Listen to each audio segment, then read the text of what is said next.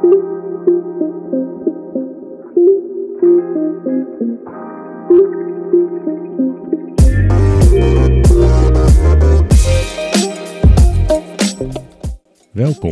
Leuk dat je luistert naar de AMLC-podcast van het Anti-Money Laundering Center.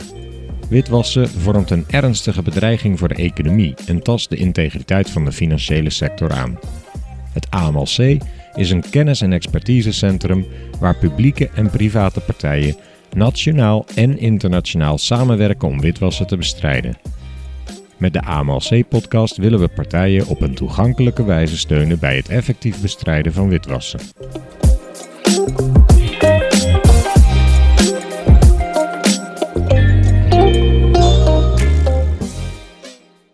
Leuk dat je luistert naar deze podcast van het AMLC. Ik ben Erik Rijssenweber en vandaag bespreken we een onderzoek naar online gambling met Noortje Boeren, AML-specialist bij het Anti-Money Laundering Center.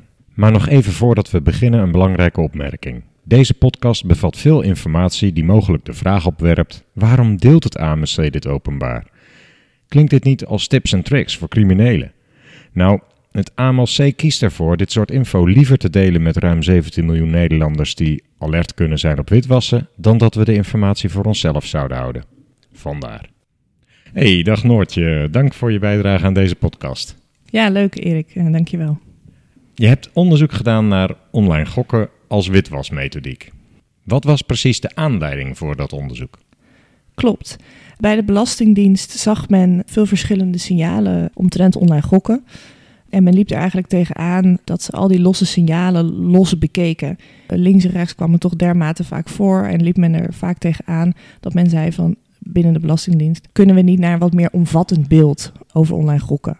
Toen zijn ze bij het AMLC terechtgekomen van god kunnen jullie niet eens meedenken, ook vanuit het witwasperspectief.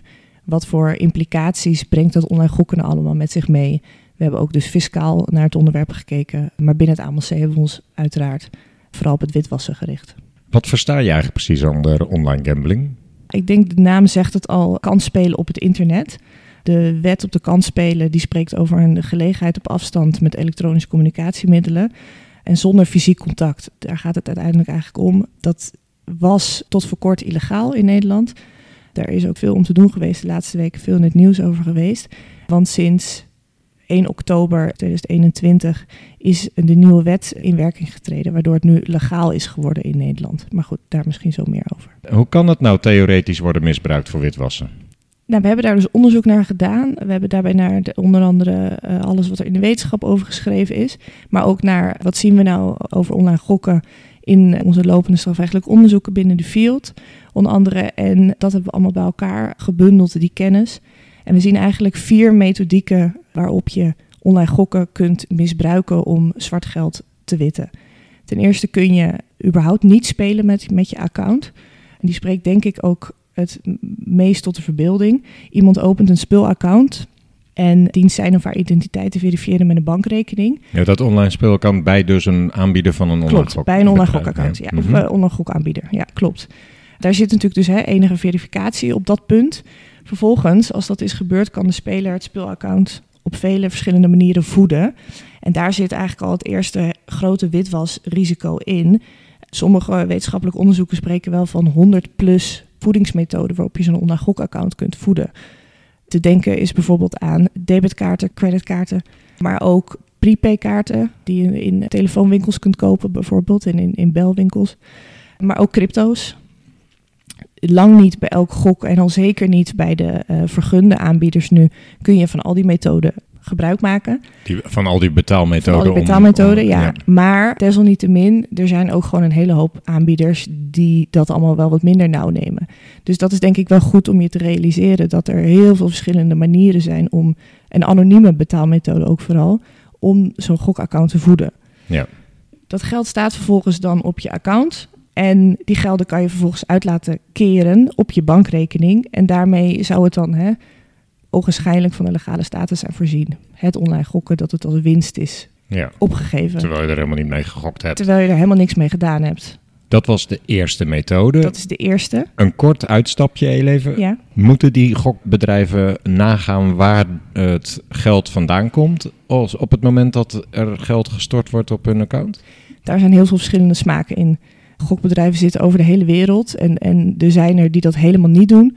En er zijn die zich wel aan, eh, zeker ook de grotere spelers, die zich wel keurig aan die wetgeving houden. Komen we zo denk ik nog even op. Oké. Ehm, verscheidenheid is groot. Ja, maar in Nederland onder een vergunning, dan moet je daar onderzoek naar doen. Zeker. Maar dat is dus heel recent. Ja. Is er dan ook in je onderzoek een onderscheid gemaakt tussen partijen die een vergunning hebben in Nederland? Of gaat het om alle online gamblingpartijen, ook alle...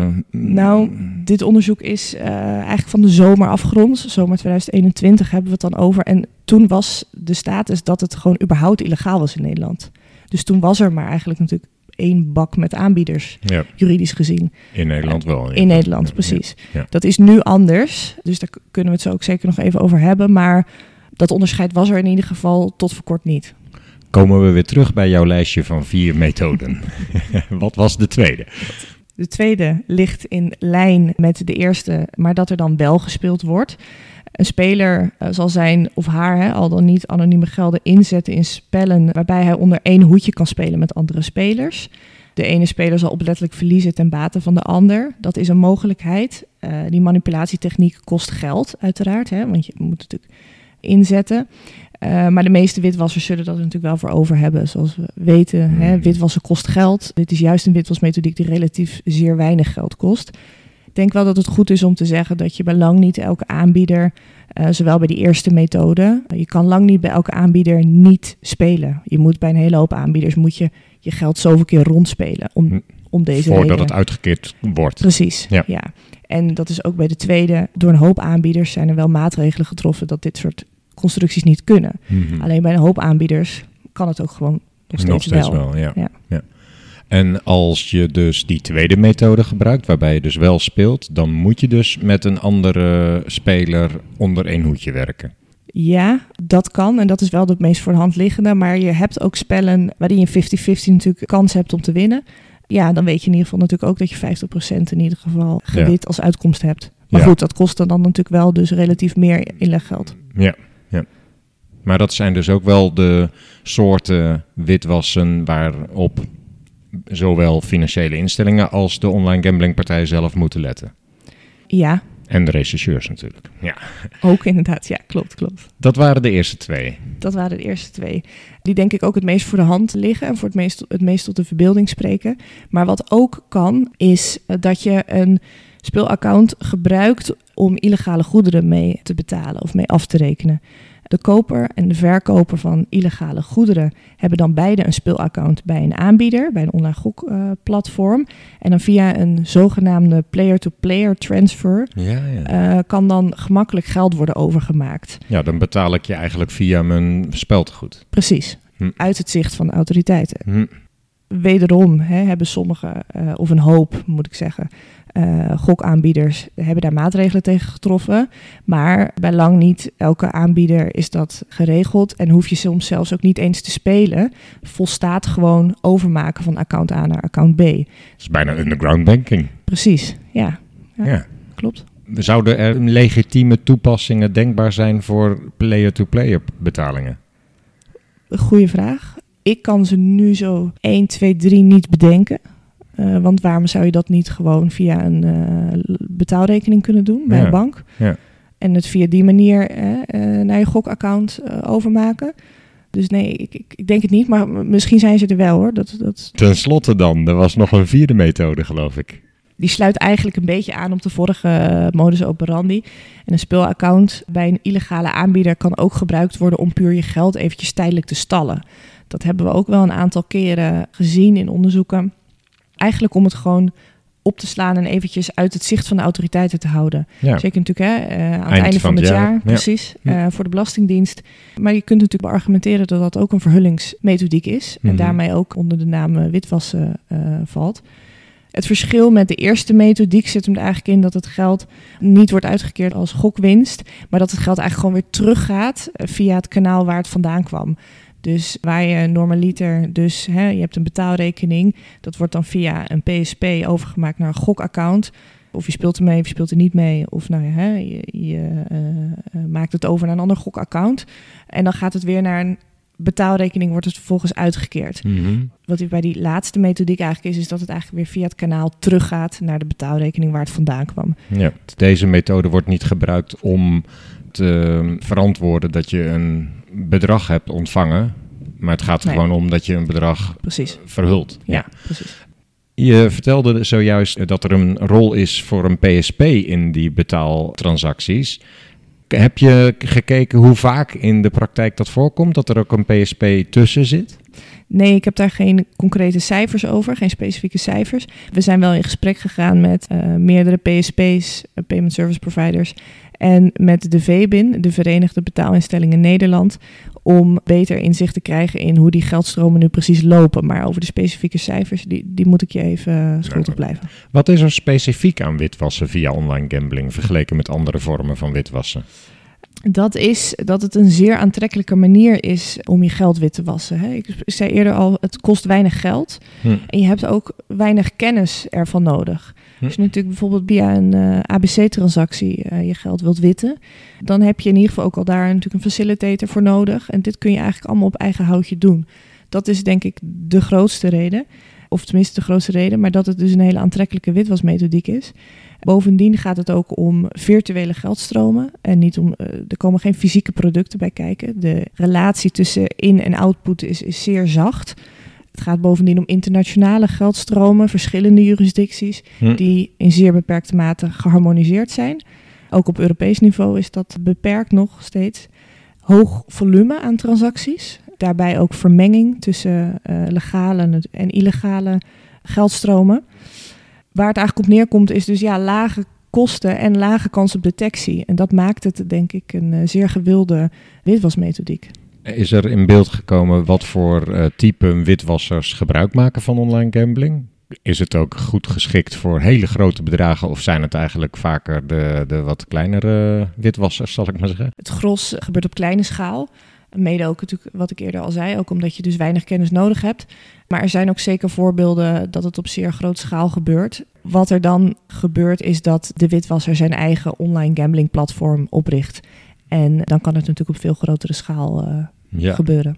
maar daar ging jouw onderzoek niet direct over. Niet per se, nee. Hoe kun je nou het witwassen via online gambling herkennen?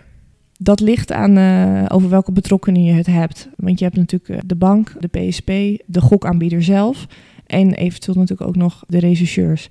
Om even te beginnen natuurlijk bij de aanbieder, die ziet natuurlijk het meest. Die ziet wat er daadwerkelijk gebeurt op zo'n gokaccount. Maar daarvan is het nadeel voor rechercheurs dat die vaak in jurisdicties zitten, of nog wel eens in jurisdicties zitten, die, ja, waar je beperkt antwoord van krijgt als je daar een vordering zou indienen. Een betere mogelijkheid is dan een vordering indienen bij een PSP. Maar wat zien die dan? Die zien het geld wat er gestort wordt op zo'n gokaccount en wat daarvan afgaat. Want die faciliteren die betaling vaak. Dus bijvoorbeeld je koopt PaySafe kaarten bij een belwinkel. En wat die eh, payment service provider ziet is dan hoeveel geld er vervolgens dus eh, naar zo'n gokaccount overgemaakt wordt. Dus die ziet voor bepaalde betaalmethoden, niet allemaal dus, dus eh, let op, dat is weer het lastige eraan. Er ziet niet één PSP of één bank ziet alle voedingsmethoden van een gokaccount. Zoals ik eerder al zei, er zijn er vele tientallen. En die worden allemaal weer door een andere dienstverlener afgehandeld. Maar goed, desalniettemin ziet zo'n PSP wel een hoop. eh, want die faciliteert best een aantal betalingsmethoden om zo'n account te voeden en ook weer uit te betalen vervolgens naar een bankrekening. Ja. ja, en online gamblingpartijen kunnen natuurlijk ook meerdere PSP's hebben. Zeker. Dus dan ziet één PSP ook maar een deel. En het verschilt ook vaak nog inkomend en uitbetalend. Dat zijn ook vaak nog weer twee verschillende PSP's. Dus dat beeld is zeer gefragmenteerd. En is dat dan misschien al meteen een red flag als een online gambling aanbieder meerdere PSP's gebruikt? Of kan dat heel Niet per zijn? se. Ik, volgens mij is het wel, het is wel gebruikelijk dat je ook zeker, want het is natuurlijk een, heeft een zeer sterk internationaal karakter. En ja, dat er dan in Duitsland weer een andere, eh, met een andere PSP eh, gecontracteerd wordt, Ja. dat is niet per se vreemd. Nee. Alleen daardoor is wel het resultaat dat niemand het overzicht heeft. Ja. Behalve dus die gokaanbieder. Want die ziet natuurlijk wel wat er op zo'n eh, gokaccount gebeurt. Tot slot heb je natuurlijk ook nog de banken. Maar die zien wel iets minder dan, dan die payment service providers. Want die zien natuurlijk wel wat er gebeurt op zo'n betaalrekening. En wat er vervolgens overgemaakt wordt naar een gokaanbieder. Uh, maar die ziet wel aanzienlijk minder. Een PSP heeft vooral die online gamblingpartij goed in klopt. kaart, maar die ziet weer de particuliere rekeningen uh, klopt. niet echt. Precies, nee dat klopt. Daar en die ziet die ook, bank dan weer een, En die bank heeft ook een beter beeld natuurlijk van de financiële positie van zo'n gokker. Ja. Daar heeft die bank ook een beter beeld bij. Dus als daar opeens tonnen overheen lopen uh, van iemand, even om maar klassiek te noemen, die in de bijstand zit, dat beeld heeft natuurlijk een PSP weer niet. Nee. Wat die partijen in ieder geval allemaal wel in overeenstemming hebben, is dat het vreemd is. Maar zeker ook een bank zal dat zien. En rechercheurs zien dat, uh, lopen daar ook uh, vaak tegenaan. Dat er grote bedragen naar een gokaccount gaan. Vaak in ronde bedragen. En weer in dezelfde grote bedragen worden vervolgens ook weer uitbetaald. Wat die banken wel bij uitstek goed kunnen zien, is dat er van die betaalrekening bedragen naar zo'n gokaccount gaan en dat diezelfde bedragen weer terugkomen op die betaalrekening. Als dat op de euro af, hè, of maar in ieder geval zeer grote mate om dezelfde bedragen gaat, is dat natuurlijk wel een red flag dat het om witwassen gaat. Welke wetten zijn in scope als we het hebben over witwassen bij online gambling? Ja, daar hadden we het eerder al even over. Er is een hoop gebeurd uh, op dat gebied dit jaar. We hadden altijd, of we hebben nog steeds, maar de, de wet op de kans spelen. Daarin werd gesteld dat het verboden is om online te gokken in Nederland. Daarbij werd nog een onderscheid gemaakt. Misschien goed om te weten dat het gelegenheid bieden aan online gokken, dat was dan een misdrijf volgens uh, de wet op de kans spelen. En het gebruik maken daarvan, dus de gokker, die beging een overtreding. Daar werd wel onderscheid in gemaakt. Nu hebben we eigenlijk ja, toch wel eindelijk, uh, kun je wel zeggen, de wet kan spelen op afstand. Per 1 oktober is die uh, in werking getreden. Ja, want dat heeft lang geduurd voordat hij er kwam. Dat heeft een hele tijd geduurd, ja. En uh, de consensus was ook wel van het is nu wel echt tijd dat we daar wat, dat daar enige ja, legalisatie was daar wel op zijn plek, ja. Ja. We liepen daar ook wel mee achter op andere Europese landen. Oké. Okay. En de WWFT en de sanctiewet zijn ook nog van toepassing, denk ik, voor deze Klopt. partijen. Die markt is opengegaan per 1 oktober, uh, jongstleden. En daar kunnen online gokaanbieders kunnen een vergunning aanvragen onder de noemer van die wet. Bij de kansspelautoriteit, de toezichthouder uh, op dit gebied. Tien aanbieders hebben een vergunning gekregen per 1 oktober. En zij mogen dus nu online gokken aanbieden in Nederland. Zij hebben zich daarbij wel te voldoen aan de WWFT. En onder andere inderdaad de sanctiewet. Maar vooral natuurlijk vanuit witwasperspectief de WWFT. Interessant. Dus zij dienen, die online gokaanbieders, die tien vergunde gokaanbieders, dienen zich nu dus te vergewissen van allerlei controles, waaronder dus witwascontroles. Dus zijn de KYC en ook transactiemonitoring. Ja, en ze moeten ook gaan melden bij de FIU als ze ongebruikelijke transacties zien. Klopt, okay. zeker. Ja, ja, Dat was tot voor kort alleen dus Holland Casino. Die moest melden bij de FIU. Maar nu zijn daar dus wel een aantal online gokaanbieders bijgekomen. Hmm. En wat is de omvang van witwassen via online gambling? Op welke schaal gebeurt het? Is daar iets bekend over? Uit onderzoek blijkt, uh, en de cijfers differentiëren nog wel wat, uh, maar in ieder geval recent, vorige maand geloof ik, sprak de NOS uh, van zo'n 800.000 Nederlanders die wil zo'n gokje wagen op het internet. Dus dat is, uh, dat is heel flink. Hè, om ook maar weer aan te geven dat legalisatie denk ik toch wel op zijn plek was. En dat er ongeveer zo'n 500 miljoen euro mee uh, gemoeid ging. Ja, maar dat is niet witwassen. Dat is gewoon het... Zeker, nee, nee, zeker niet. Nee, gelukkig niet. Hoop ik tenminste. Nee, nee, ja. zeker niet. Dat is dus een enorm grote markt. Wel, hè, om aan te geven, ja. uh, dat is denk ik toch wel groter dan, dan een hoop mensen wellicht denken.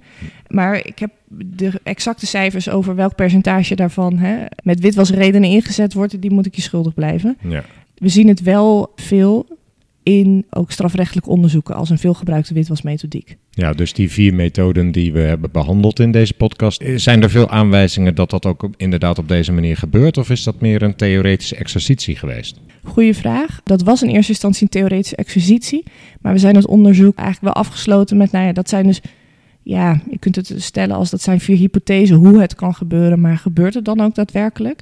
En zeker voor die eerste twee methodieken en die vierde hebben we veelvuldig gezien. Hm. Die derde wel minder. Ja. Uh, maar ook weer omdat je daarvoor dus wel echt eigenlijk antwoord op een vordering moet hebben bij een online gokaanbieder. Hm. Want dat is echt bij uitstek natuurlijk wat binnen zo'n gokaccount gebeurt. Wat zou er nou volgens jou nodig zijn om succesvoller te kunnen worden in het bestrijden van witwassen via online gambling? Nou, ik denk dat de wet kan spelen op afstand, uh, die recente wet, dat dat dus wel echt een belangrijke eerste stap is, uh, is geweest. Die vergunde aanbieders dienen nu cliëntonderzoek te doen en uh, dienen transactiemonitoring bij te houden. Omdat zij zich nu ook aan die WWFT dienen te houden, is het nog wel interessant, denk ik, om te melden dat de vijfde anti-witwasrichtlijn ook heeft gezegd van nou, we willen geen anonieme prepaid kaarten meer. Maar zoals ik eerder al zei, dat is wel een veelgebruikte methodiek om je gokaccount te vullen. Dus dat mitigeert het risico op witwassen zeker. Misschien ook nog goed in het licht daarvan om te vermelden dat de kansspelautoriteit de leidraad WWFT heeft uh, uitgebracht. En daar ook spreekt van een objectieve indicator van 15.000 euro. Dus dat vergunde aanbieders die zich aan de WWFT dienen te houden, uh, dat die in ieder geval moeten melden als het om transacties gaat van 15.000 euro en meer. Maar goed, dat gezegd hebbende, is het natuurlijk de vraag in hoeverre je als witwasser nou die legale markt opschuift kun je denk ik je vraagtekens wel bestellen. Dus die illegaliteit die blijft. Al is het alleen maar dat het ook best duur is om een vergunning aan te vragen, is het ook gewoon niet zo heel erg aantrekkelijk, denk ik, om die legale markt op te gaan. Want ja, hè, die dienen zich toch van strengere controles te vergewissen. Desalniettemin wordt de illegale markt zo wel een stuk kleiner. En de kansbeautoriteit zit ook heel erg op kanalisatie. Die hebben als streven om over een paar jaar geloof ik iets van 80% van de gokkers op die legale markt te krijgen. En bovendien brengt de, de nieuwe wetgeving met zich mee dat de KSA, de kansspelautoriteit, strenger kan gaan handhaven. Eerst werden die gokwebsites allemaal gedoogd uh, hier in Nederland, mits ze maar bijvoorbeeld geen Ideal en een .nl-extensie hadden. En nu moeten die wel echt op zwart, die websites. Ja, daar gaan ze wel op uh, acteren. Ja. Wat verwacht je tenslotte van de private en publieke partners in de keten? We hebben het al een beetje gehad over wat zij kunnen zien, maar ja, wat, wat gaat daar gebeuren in jouw ogen? Nou, die kansbeautoriteit die krijgt natuurlijk een, uh, toch wel een, uh, een pak meer werk met de komst van die online gokaanbieders, of heeft dat gekregen. En de toezichthoudende taak en ook vooral het toezicht op de WWFT van de kansbeautoriteit is toch wel behoorlijk toegenomen. Dus dat is één. Maar de kansbeautoriteit heeft ook aangegeven dat ze uh, nu ook toezicht gaan houden op de gehele keten. Dus ook op andere private en publieke partners, maar vooral ook dus private partners. Zij zeggen bijvoorbeeld, nou, hè, PSP's, betaalinstellingen, die zien een hoop en kunnen nu dus ook aangepakt worden met de wet uh, ja. COA. Dus dat impliceert best nog wel het een en ander. Welke ontwikkelingen voorzie je verder nog op dit terrein? Nou, zoals ik al zei, we zitten denk ik midden in veel ontwikkelingen. En we moeten nu denk ik afwachten hoe deze zich gaan manifesteren. Uh, hoe gaat die markt eruit zien? We, zijn, we spreken nu van tien aanbieders. Uh, maar er zitten ook nog een aantal aanbieders op het strafbankje van de kansspelautoriteit, omdat die zich eerder uh, de regels een beetje aan hun laars hebben gelapt. En ik denk wel dat een andere stap die nog gemaakt dient te worden, is verdere harmonisatie van, uh, van regelgeving. Want dat is nu nog wel. In Europa bedoel je? In Europa, ja, mm -hmm. klopt. Ja. Ik denk dat daar zeker nog wel stappen te zetten zijn. Ten slotte dan, wat is je belangrijkste boodschap aan de luisteraar van deze podcast? Wees je bewust van de enorme witwasrisico's die om online gokken heen hangen. En het gaat dus niet alleen maar om ter legalisering van, van je gokwinsten. Uh, maar het ziet dus eigenlijk breder dan dat. Dus er hangen meer risico's omheen dan alleen maar dat waar je misschien als eerste eigenlijk aan zou denken. Uh, ja, en er worden momenteel grote stappen gezet. Maar het grootste probleem blijft eigenlijk wel dat het zicht zo diffuus is en gefragmenteerd. En dat is niet opgelost met de nieuwe wetgeving. Er worden zeker stappen gezet, maar de rol van de poortwachters is groot. Daar verwachten we wel wat van. Daar verwachten we wel wat van, ja. Dank je voor deze podcast, uh, Noortje. Graag gedaan. En succes verder. Ja, dank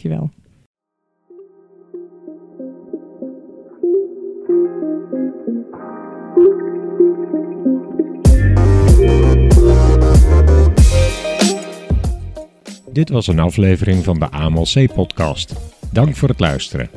Wil je geen podcasts missen? Abonneer je dan op de AMLC-podcast in je podcast-app. Wil je meer informatie? Bezoek dan de website van het AMLC op www.amlc.nl. Schrijf je in voor de nieuwsbrief van het AMLC en volg de AMLC-pagina op LinkedIn. Heb je een reactie op wat je hoorde? Wij zijn geïnteresseerd. Stuur een e-mail naar aml.center_postbus@belastingdienst.nl. Graag tot volgende keer.